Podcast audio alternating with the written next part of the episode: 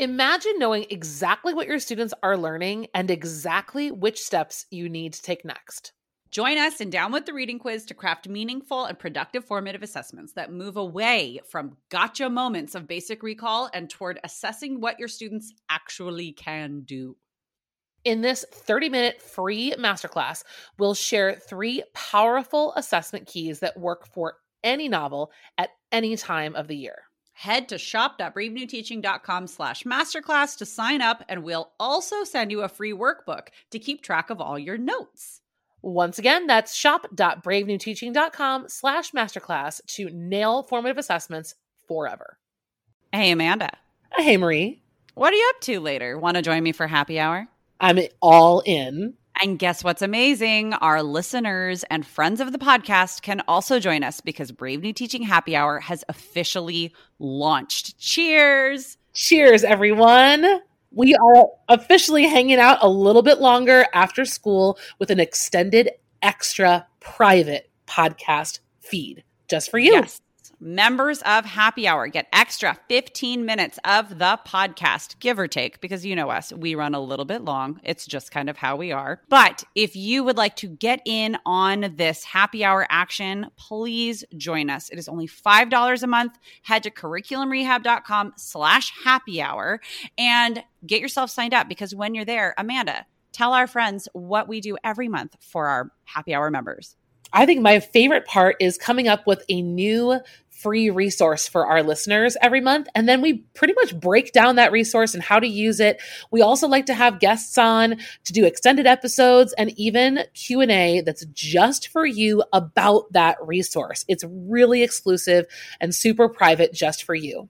So if you are like us and you like hanging out, you like chit chatting about all things that are teaching, teacher life, and everything under that umbrella, join us for happy hour and we will see you there. Bye. Bye. Well, hello and welcome back to Brave New Teaching. We want to start today's episode by saying a big, huge thank you to everybody who joined us for our very first dystopian festival. We were so excited just to talk about one of our favorite genres, teaching dystopia, and then to see over 2,000 people join us who were if not as excited when they joined, just about as excited by the time they were done with the festival. So thank you. Thank you to everybody who joined us. And if you didn't get a chance to see it, or if you didn't get a chance to finish it all, or if you're like, what are you talking about? Dystopian Festival.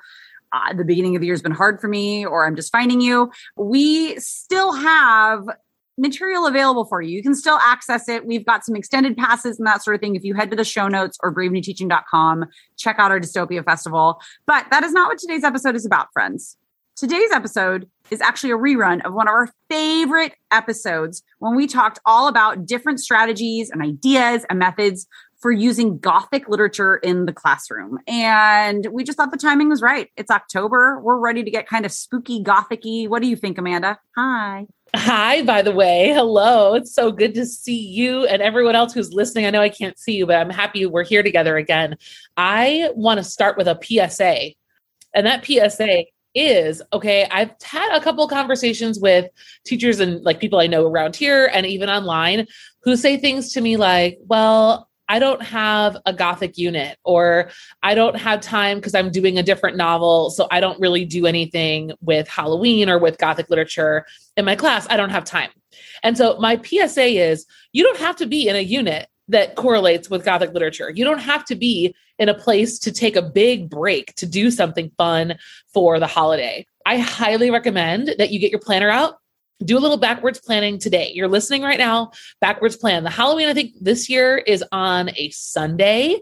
So that guarantees the Friday before that weekend will be crazy in school. Whether or not you're like totally like on it, your classroom management is 100%, like no one ever acts out. Like the sugar rush that will be going through the veins of your children is gonna be there. Okay. The only crazier day than Halloween or like the days just surrounding or right before Halloween is Valentine's Day. So like you've got the second right. craziest day upcoming. and it's coming whether or not you're teaching the world's most serious unit on Jane Eyre or you're like, oh, which actually would be perfect because that's actually, that, yeah, I was just to say, back up. Sorry, back up. I, am on a Jane Eyre kick these days. Yeah, okay. Anyway, that's uh, that was actually not a good example. Whatever it is that you're doing, even if it doesn't feel related, finish your lesson on Thursday and give yourself Friday to do something fun. And this episode is all of that. We have high school teachers, middle school teachers, we have special teachers who are you know have more like nuanced really cool ideas there are lots of unique ideas here in this episode that only take one or two class periods at most and are super easy to implement and really might just give you a break and your kids a break. They might just need that. I know this whole um, you know, dystopia week that we were working, I was so focused on content and so focused on units. I remembered what it was like in the classroom when you really get into the heat of your planning that you have to remember to be able to step back and give yourself a break to do something a little out of the mold sometimes. And that's totally okay. And we want to give you all those ideas and permission to use them. And they're not just fun ideas, but they're rigorous, engaging yes. curricular things that you can do that just sometimes, like Amanda said, we all just need a little breath right? And so if it fits into your curriculum, fantastic. Take that breath and keep the train a moving. If you need to take a pause, once again, 2021 is the perfect year to be able to do that because Halloween is on a Sunday, meaning you can take that Friday or even November 1st, you could go sure. into some gothic Day of the Dead sort of things. So, my actual favorite activity, I don't think I talked about it in the other episode, is we celebrate Day of the Dead and I have my students research dead poets and then we have a little reading, and everyone reads a little something from their poet who has passed on. And we kind of just very lightly research and celebrate some poets and that's it. And it's a it's a break and it's fun. Kids are practicing research. They're presenting. They're doing poetry. I mean all of that. And that's so so simple. I will link it in the show notes for you if you're interested. But these other people let me remind you who's featured in this episode because we have some amazing teachers. Um, stacy yamanishi from donut love and teacher. She's with us today in this episode. Uh, my dear friend Patrick Johnson, who you all probably don't know, but I worked with. Uh, we were lucky to be colleagues for a while. His story is all about when he taught a horror class. He actually taught a horror senior cool. elective, yeah, at our at our school. My wonderful friend Susan Barber, she's an AP Lit teacher, uh, and her segment's all about Frankenstein um, and some really cool tone and mood writing, not just the novel. Um, Ashley Bible is with us to share her ideas, Vanita Grant as well. So, all of these amazing educators. Um, and finally, Bryn McGinn. Um, these another a middle school teacher. So you've got the whole range, and we are so pumped for you to give this a listen if you didn't hear it last year. Absolutely. So without any further ado, here's our rerun of our episode all about teaching Gothic Lit. We hope you enjoy, and we will see you next time. Bye bye. Well, hello, everybody, and welcome back to Brave New Teaching. We have a seasonal episode for you today. If you're listening in real time, it is October 1st, and Amanda and I are just really looking for things to get excited about. We get really excited about Gothic literature, and we have called on some of our ELA teacher friends to help us talk through some fun and cool and engaging strategies for teaching Gothic literature. So, this is especially a great episode for all of you ELA friends out there. If you are not an ELA friend, you might just hear a story that you want to read. So, let's get started. Hi, Amanda. Happy October. Hey, happy October. I've got a question for you, Marie. Okay. So, if I were to reveal to you my two most massive fictional wait, I should back up because I was going to say fictional crushes, but the crushes are real. the, the, the men on the receiving end are fictional, but I really feel all of these feelings for these these men. Um, one one they. I'm fine. I'm following. I just, okay. I just want to know if you know what these two gentlemen have in common. One, the Phantom of the Opera. Okay, the Gerard Butler version, of course. Oh, okay, number, okay, okay. And I'm not going to say number two because they're on the same exact level. Um, Mr. Rochester. So, Mr. Rochester is like a very similar looking version of the Phantom in my head. But what is it that these two gentlemen have in common? Have in common? long black capes and a top hat. And reclusive, problematic relationships with women. Yes, I would agree with you. I'd go for costumes. I'm a visual. You know what Listen, can I say? I thought you were going to give me the literary nerd answer, considering we're talking about gothic fiction. Today. I know, but sometimes my drama teacher side comes out, and I'm like, uh, "You said Phantom of the. Opera," and I Yeah. was like, "Lots of blood red roses and masks, Yeah, obviously, capey. They're both capey. I think Mr. Rochester probably could have pulled off a mask too. for sure." We probably should have sometimes, but Yeah, like both are not super attractive to begin with. No. But then they're like their mental, their mind games and problematic, you know, behaviors just make them that much more attractive. Guys, I do not need a recommendation for a therapist. yeah, I Amanda, I feel like with this is about to turn into a very different episode than we had planned, and you did not warn me about this one. I do love dark, mysterious men. Um, so I did marry one. Actually, by the way. that will lure you to the mystic basement of an opera house and take you on his gondola through the mist. on like my third date with my husband, I don't I wouldn't I don't want to use the word lured, but he did take me to his shop where he, you know, he still works and like the lights were on and it was really kind of like a cave. But Was there a fog was- machine just to really like bring it all in? No, but Oh. it was foggy. It was foggy that night. I remember that. Guys, you want to know how I met my husband? I went on match.com and I typed in Latino male over six feet tall. And then he was the only search result in my Well, area. and he was wearing that half mask, and that's what sold it for you. and had a striking body like Gerard Butler does in 300. It was crazy. It was such a bizarre coincidence. We have And got to so start we just talking got about. married at date four. Yeah. Anyway, uh, Gothic Lit is like my favorite thing in the whole world. I to love it. Creative writing, and we would do like a six week unit on Gothic literature, and it was just so amazing. I know I can tell you guys before we hear from. Uh, we have some amazing friends today that are going to share their favorite lesson plans and ideas with you for celebrating this month and doing something fun with your kids because they need a random break to do something fun. Yep. Um, but my favorite activity I ever did with my students, this is so simple. You don't even need to plan it. And it would work really well with distance or hybrid, is you come up with a list of, let's say, 10 um, gothic litty types of events that could occur in a story. So here's what I do is I I tell my kids, you're going to start writing and you're going to write the whole time. So we're going to write for two minutes and I'm going to give you a prompt to start. So the prompt might be, it was a dark and stormy night, go. And they just need to write for two minutes. When that timer goes off, I give them the next sentence. And so the next sentence might be, and then the lights went out.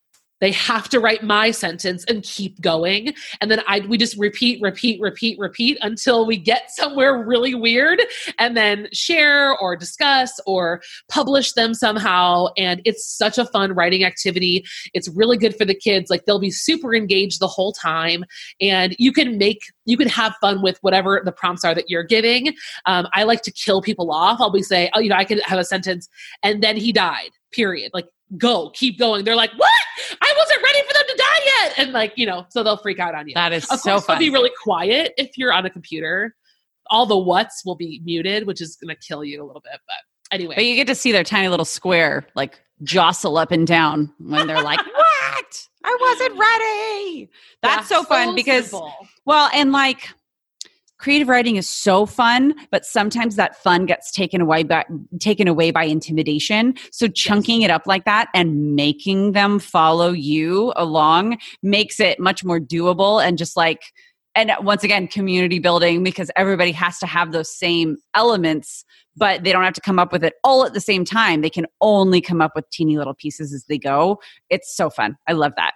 Um, i have one of my favorite uh, gothic lit lessons and activities that I do is actually like an auditory processing activity. So we um, watch, or actually, I normally just turn the video off. We listen to a reading of The Telltale Heart by Edgar Allan Poe. And before that, I will have done some sort of a um, mini lesson on mood and talking about how, you know, what contributes to mood, the mood of this story. And I'm going to tell them what it is mysterious and suspenseful. And so as they're listening, they're listening for different elements of the mood. They're listening for different character traits. And actually, I realized I should have said this before. This is a download that I have for you guys. It's a sheet that I have made with the Telltale Heart, and then they compare and contrast it to a modern or more contemporary, like scary or gothic type story. And I have some ideas that I'll also put in our show notes to go along with this download. So it's free download for you. It's a two sided sheet that um, is like a listening notes kind of a guide for listening to the Telltale Heart and then listening to either the teacher reading or some sort of a recording of a more contemporary, gothic, or creepy, mysterious type story. Students are listening for evidence that contributes to a mysterious or suspenseful mood in each of the stories. They're listening to uh, for character traits and evidence of character traits in like two or more characters. And then the narrator, whoever the narrator might be, what is the narrator's tone and cite evidence from the story from both of the stories. Um, it's super fun. And then after they listen, those are like their listening notes to each of the stories. It's a really fancy Venn diagram. Again, we're coming back at you. Love it. Those crazy 21st century strategies called a Venn diagram. It's got Telltale Heart on one side, it's got whatever that other story is on the other side, and a big question at the bottom how does the modern or contemporary story maintain the mood and tone of mystery and suspense while appealing to a contemporary audience. So it's looking at uh, audience appeal and that sort of a thing, looking at mood and tone and it's really fun. And it's also fun because I like to turn off all the lights in the classroom and make the students well when i do this in the classroom make students work by um, like battery operated tea light. It's yes. the only thing they can use. Mood. Mood. Hashtag mood. Um, so those are our quick little ones for you. Like i said i have a free download if you ha- head over to our show notes at bravenewteaching.com but we are really not the stars of today's episode. Our amazing colleagues and friends are. Are you ready? We have a Keeping the Wonder teacher who obviously everything Keeping the Wonder is about magical ness and all of these good things. We've got the guru of AP literature. She's here today to talk to us. We have middle school teachers who are crushing it at all different levels and grade levels. We have a college professor who also taught high school and specifically taught an entire senior level English class on villains. So, this is the kind of lineup we have for you today. These are like miniature little, if you guys remember our teacher appreciation episode, it's kind of like that, like little vignettes of different lesson plans and ideas and ways to approach um, Gothic Lit. Some people even have here like research into urban legends. So there's all different interpretations of Gothic Lit and things to do in October. So we are super pumped, and I will give you more info about each person after the music. Here we go.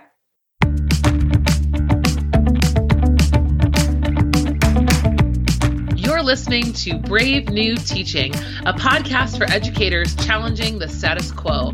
I'm Amanda, and I'm a high school English teacher in Illinois. And I'm Marie, and I'm also a high school English teacher in Southern California. We're so glad you're here. Enjoy the show.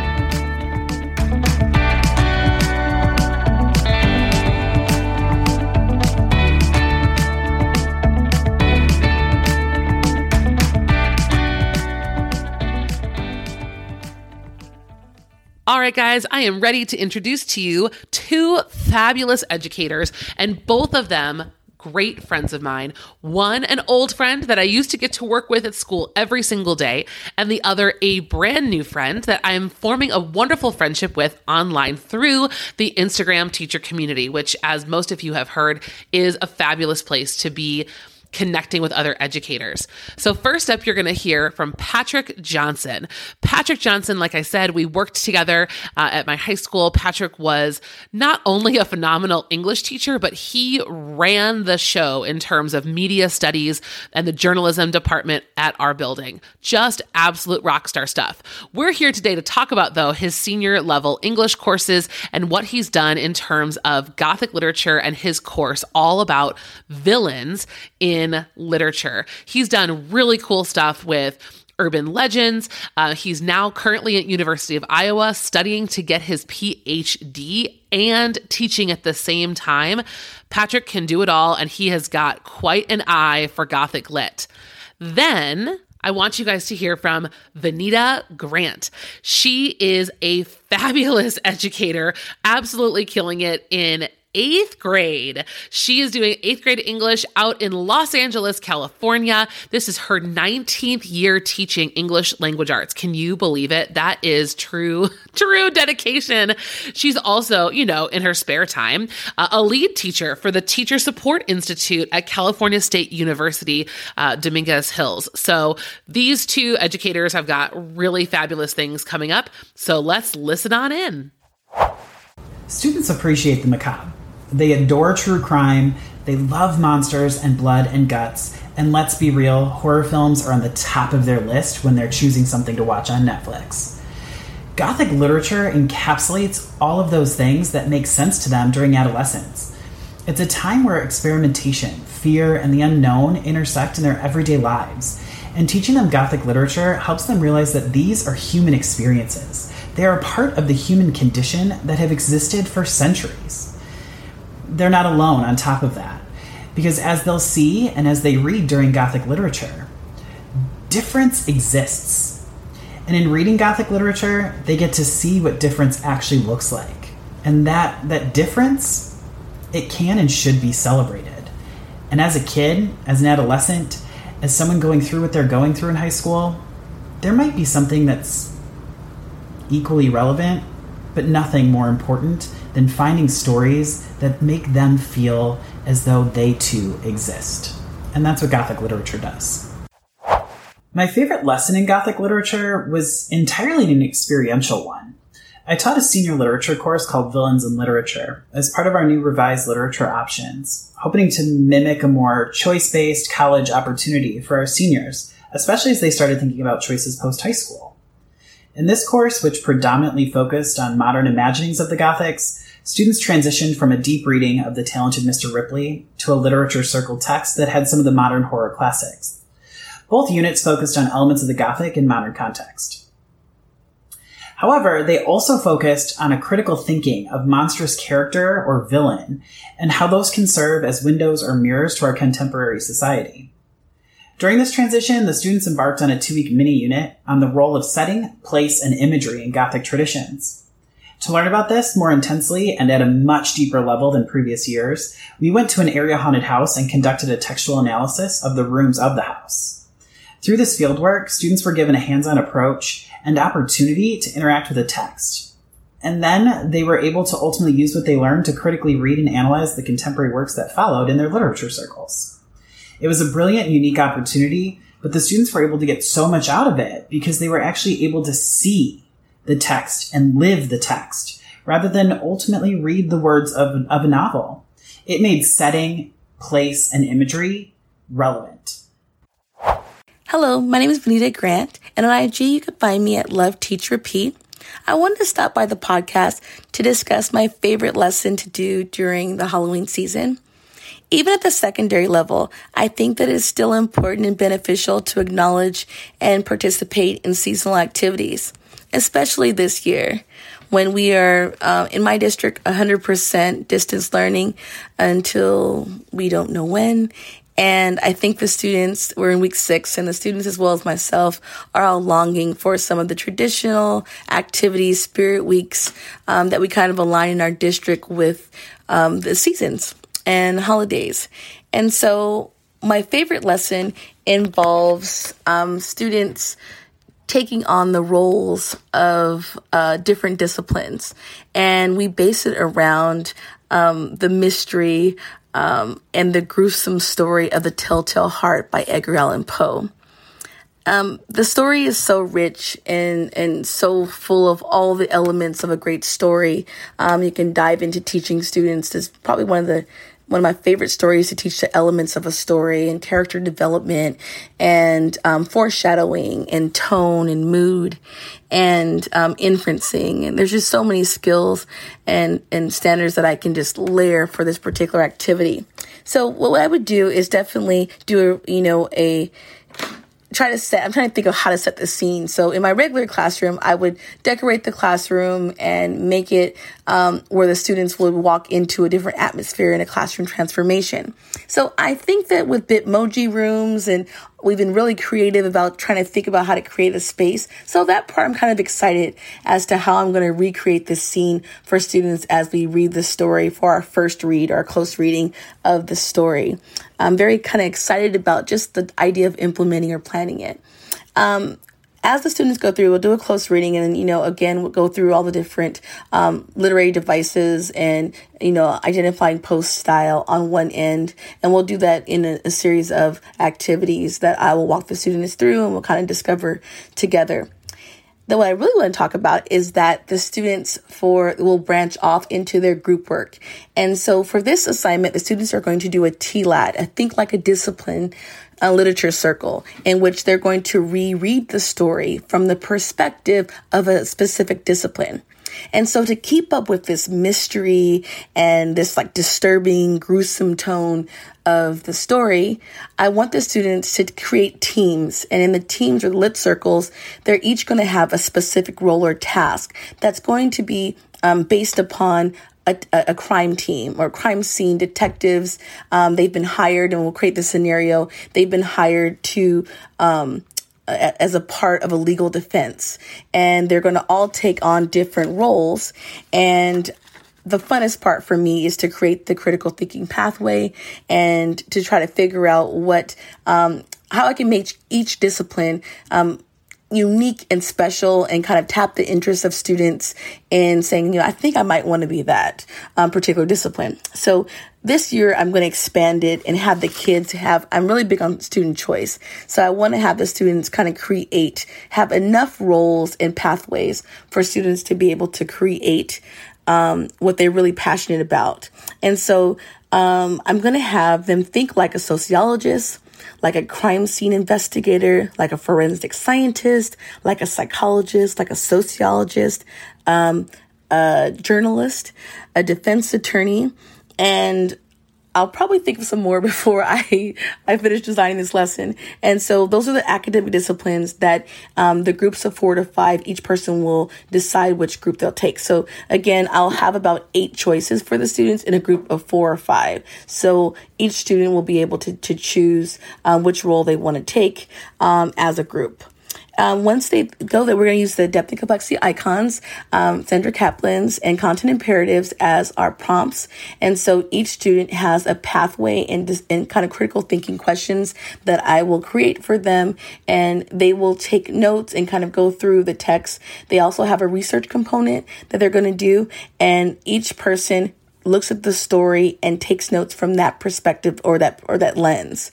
Um, the group then has to convene and kind of discuss what they saw on that second reading based upon that perspective. And so the idea is that the students will be able to either help defend um, the, the case. It is going to be an insanity defense. And how are they going to help it hold up in court? And so they're either going to be assigned to be a part of a defense team or a prosecution team. And so um, we're going to take this very um, gory story, um, rich in all these literary elements, and the students will do that extension activity where they dive deeper into um, and get a broader view of the social, historical, political aspects of the story, and then kind of go into looking at how Poe created the story and what the impact is, and all along keeping this tone of of of horror um, during the Halloween season. The next two guest educators that we have to introduce to you today are two of my absolute favorite English teachers who I have met on the internet, one of whom I've actually met in person. And well, you guys have heard us gush about Ashley Bible here on this podcast before because Ashley's Keeping the Wonder workshop is the reason that Amanda and I actually met. And this whole Brave New Teaching community is what it is and is here. So we owe a great debt of gratitude gratitude to Ashley. And she's a wonderful person, an amazing educator. Cannot wait for you to hear her just fantastic ideas that really wake students up and they wake up their creativity and she always has something really special to share and then right after ashley we have stacy yamanishi from the donut Levin teacher stacy's ability to connect with her students and the space she creates in her middle school ELA classroom for students to truly be themselves and to share their personal lives. And she shares herself in a way that's true and authentic. Um, and she really is somebody, if you're not following both of these educators, you need to be. Cannot wait to share with you what they have today. Let's go for it. Hello, this is Ashley Bible from Building Book Love, and I'm a high school English teacher who absolutely loves the spooky season. Um, I do not have children of my own. So, with my students, I use any excuse I can find to make things a little bit more special, like little like um, mom type things, such as adding in some spider webs and uh, spooky decorations to the room. Um, and I do this because it makes it's fun for me and it surprises the students a lot. Even though they are high school seniors, they appreciate all of my extra effort and I love the look on their face when they walk in and I'll have some really creepy ambient sounds going. I'll have the lights dimmed and they're like, Ooh, what are we reading today, Miss Bible? Because they know it's going to be a little bit spooky. And I love that feeling. So I basically use any excuse I can to set the mood in my classroom for something spooky. It doesn't have to be um, in the fall season, but on Halloween day, especially, even though I don't uh, mention Halloween, we definitely get really spooky. So, what I did last year, this was a lot of fun. I had on a floating pumpkin ambient video going on. You can find these on YouTube. Just type in like uh, spooky ambient sounds. I had that going. I had some spider webs on the desk. I had articles laid out, and the articles were about uh, Ghost. And I'll give you a few of the titles you can look up. One was called Haunted 11 Novels with Emotional Ghosts, and the other was called The Origins of Ghosts and Famous Accounts in Literature. And then uh, we did some like essential questions such as what makes a good ghost story? Why are ghosts so prominent in literature? And then we were doing Macbeth at the time, so I threw in something to tie to that, which was why did Shakespeare include Banquo's ghost? But you really don't have to be teaching Macbeth. There's so many different ways you can tie in the idea of a ghost, like emotional or in literature, into whatever you're reading. And then, so after we did that, we listened to a podcast, and I love bringing podcasts into my classroom. It is my thing. I have several blog posts about it if you want to go see that. But anyway, this one is called Spooked and um, the specific episode we listened to is called The Night Whistler. And they have a ton of options you can listen to. You do have to preview them, but The Night Whistler is just a really, really creepy ghost story. And they were so into it the room was silent and there was like everybody was kind of on edge and we got so many uh, good discussions after that and we tied it all back to those essential questions like what about this woman's story? Made it a good ghost story? And and and different emotions that she might have been facing when she experienced this ghost. So anyway that is my spooky addition to this podcast. I hope that your you and your students have fun. Bye Hi, I'm Stacy, sometimes known as Donut Leaven Teacher. I'm currently an 8th grade English teacher in the Los Angeles area, and thank you for having me. I'm so excited for this opportunity to share an easy to implement short story and activity that can engage all learners in some Gothic lit. Let me start by saying that in my first couple years of teaching, I was really reluctant to read many of the texts that were in our curriculum just with the thought that they were written so long ago and they weren't going to be relevant or engaging to my students. Well, when it comes to spooky stories, let me set one thing straight. Middle schoolers love all the spooky vibes. So I quickly tossed out that idea that just because it's old, students won't enjoy it after reading The Monkey's Paw by W.W. Jacobs with my students. So the story, The Monkey's Paw, is about a man who makes a wish on a monkey's paw, even though a friend warns him that it's brought him lots of trouble and he even tries to toss it in the fireplace to get rid of it. Um, the story can create a pretty eerie feeling. You can read it with the lights off or have students bring flashlights. Um, I really like to have groups of students come up with the perfect background sound effects um, to make while you're reading the story. The monkey's paw also lends to really great lessons and conversations about foreshadowing and mood. I found that mood can be a little tricky for students sometimes, but using the monkey's paw as an example of it can set a really strong foundation. So when I first taught this, I remember my sister was getting rid of a bunch of DVD cases. Um, I know it was a lo- it was a while ago um, that naturally I couldn't let go to waste. So I challenged my students to make DVD covers for a movie rendition of The Monkey's Paw. After we discussed ways that authors and creators establish a certain mood or feeling for their audience, the focus of their work centered around making this perfect DVD cover that fit the mood of the story and gave off that eerie, suspenseful vibe. If you're looking for some role sheets students can use for this kind of activity, you can find it in my TPT, but really, whether you're online, hybrid, or in person, you can have students create social media advertisements using platforms like Canva, promoting this newest movie release of the story, and it'll be just in time for Halloween. So, these next two teachers you're going to hear from absolutely cover the spectrum of listeners that are out there right now.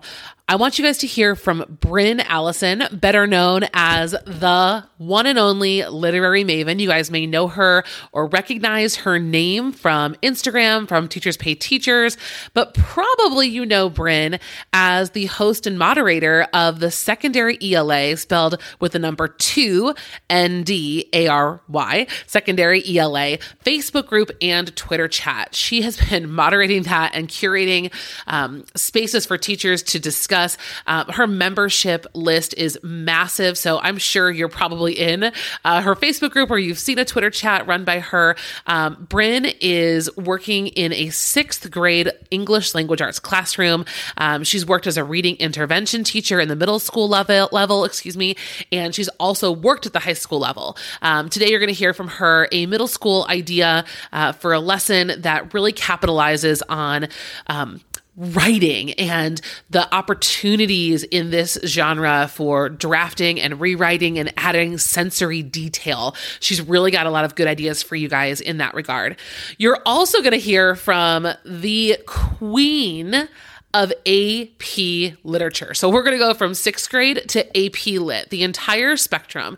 And the, the one and only Susan Barber, she, you guys, is one of my absolute heroes. I, I met Susan a long time ago vir- virtually, um, but I love everything she has to share about education, her, her thoughts and the way that she articulates the, the issues we face as educators and how to challenge students. I just really admire so much of her work. And Susan's lesson today is going to walk you guys through this really cool moment where she was struck with inspiration um, and a very teachable moment as she was working through Frankenstein with her AP Lit students and really trying to get, help students understand why Shelley is so descriptive and so committed to setting. So, on a dark and stormy day in a place where Susan lives, that's very rarely like that. Um, if you guys have ever hung out around Atlanta, you know that it's hard to uh, get a stormy day. Um, she really just takes kids through this very cool lesson um, to get into the mind of why an author would use setting in the way that Shelley did in Frankenstein. Enjoy! Hi, fellow ELA teachers. Bryn Allison, the literary maven here. I like to do a writing activity on Halloween because although I teach sixth grade, I still think that older kids should get to enjoy some of the holiday fun, just like the little kids. This year, as always, I'm pushing my students to write and rewrite, look at their word choice, choose stronger language, add sensory details. Uh, so on Halloween, the writing activity I do connects to those skill building activities. Last year, I had my students write two sentence horror stories, and that's what I'll be doing again this year. To set the mood, I pick out some spooky music from YouTube. There's a ton of choices on there. I start out introducing two sentence scary stories by showing students just a few examples. I show them one that uses dialogue, one that is fairly short, and one that has a little more description. I don't like to show them too many examples because then they'll struggle to come up with their own ideas. For that same reason, the examples I show them are not the spookiest either. I really want students' work to be better than the examples I show them. And you can find tons of examples online. After looking at examples, students brainstorm a plot for their two sentence story. They respond to a series of questions covering the who, what, when, where, and why. And then they write a first draft. Next up is peer revisions. Students swap papers with a peer who identifies places to add sensory details, possibilities for stronger language, after getting a peer's feedback, students write a second draft, which must be approved by me before they can write out and decorate a final copy. I put in this approval step mostly to just make sure nothing inappropriate is written, but last year I also had to keep telling my students that their story wasn't actually spooky. I hope this inspires you to do something a little on the spooky and fun side with your students this year. Hello, everybody. My name is Susan Barber. I am from Grady High School in Atlanta, Georgia. Thanks, Amanda, for letting me share with y'all today. So, I call this exercise writing romantically with a capital R, as I always distinguish with my students. And this is something that I started last year. I don't know about you, but inspiration just hits like when um, sometimes like at the most unexpected moments. And I was walking into school, we're studying Frankenstein, we we're reading Frankenstein. It was one of these days you know, it's not cold here, but it was gray and overcast and super foggy. And I thought, oh my gosh, like a cold and dreary night in November. Like this is exactly the kind of feeling that um, the day had.